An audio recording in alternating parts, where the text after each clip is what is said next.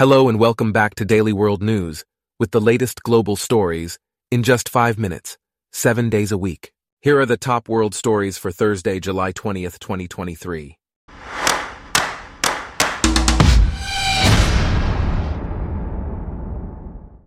Today's episode is brought to you by Blogcast, your personalized audio feed, available on iPhone and Android. First off, a suspected underground gas explosion occurred during the evening rush hour on Wednesday in Johannesburg, South Africa's biggest city. The explosion injured at least nine people, who were sent to the hospital with non life threatening injuries. Authorities were concerned about a potential second explosion or the collapse of multi story buildings in the downtown area, leading to the evacuation of others from the site. Eyewitnesses reported that people inside minibuses were thrown into the air by the explosion. Rescue workers were also worried about the leaked gas, as a distinct smell of gas lingered in the area. Immediately after the explosion, people were seen running as smoke poured out of a crack in the road. In other news, Russia launched intense drone and missile attacks overnight on Wednesday, causing damage to critical port infrastructure in southern Ukraine. The attacks targeted the port city of Odessa, damaging grain and oil terminals and injuring at least 12 people.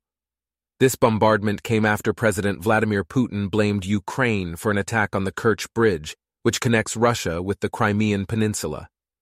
As a result of the attacks, wheat prices rose, reflecting concerns in global markets. German Foreign Minister Annalena Baerbock criticized Putin's actions, stating that he had not only disrupted the Black Sea grain initiative, but also targeted Odessa, with a series of bombs for the second consecutive night. The attacks in Odessa injured at least six people, including a nine year old boy, who were showered with shattered glass and debris. Moving on, North Korea fired two short range missiles into the ocean on Wednesday as a show of force following the deployment of a nuclear capable submarine by the United States to South Korea. These missile launches are the latest in a series conducted by North Korea which claims to be acting in self-defense against the presence of the United Nations in the region. The situation is further complicated by a U.S. soldier who recently crossed the military demarcation line from South Korea into North Korea. North Korean state media has not publicly acknowledged the soldier's crossing. Meanwhile, in Italy, street artist Ciro Cerullo has been accused of plagiarism and spreading false information on the conflict in Ukraine. Cerullo painted a pro-Russian mural in occupied Mariupol, featuring a little girl with the colors of the flag of the Donetsk People's Republic in her eyes. However, users on social media pointed out the striking resemblance to a photograph that appeared on the cover of the Australian photography magazine Capture in 2018. Mariupol was one of the first major cities to be encircled by the Russian invasion, and the Red Cross has described it as apocalyptic after the occupation. In a separate development, the Ukrainian war with Russia has had a significant impact on pediatric cancer patients and their families. One example is Mikola, an 18-month-old who has spent his entire life in the hospital due to his illness. His mother and other family members remain on the other side of the front lines.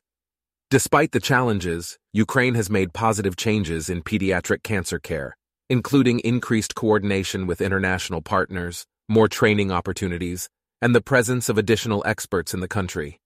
The leading Ukrainian pediatric cancer charity, Tabletochki, estimates that around 60% of children are successfully treated. However, some children with complex needs still need to be sent abroad for treatment, and unfortunately, some children are dying in pain. Also, in 1898, riots in the French settlement in Shanghai were subsiding. 22 Chinese individuals were killed, and 50 were wounded. It was believed that the French planned to expand the boundaries of the settlement to Sika Way. Business activities were suspended, and the Chinese population was angry with the Taotai. Lastly, severe weather conditions affected various parts of the United States on Wednesday. Tropical storm. Calvin skirted Hawaii, causing strong winds and heavy downpours on the Big Island. Thunderstorms knocked out power in Kentucky and Tennessee, while a persistent heat wave remained in the southwest. Although poor air quality improved in many areas, smoke from wildfires in Canada continued to affect scattered locations. In Texas, the extreme heat led to the deaths of at least nine inmates in prisons without air conditioning, and 14 deaths occurred due to unknown causes during periods of extreme heat. Our top world stories for today are brought to you by Blogcast, your personalized audio feed. Download the free Blogcast app on your iPhone or Android today.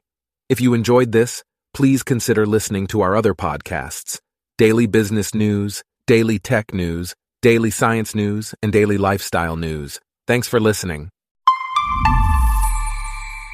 Blogcast.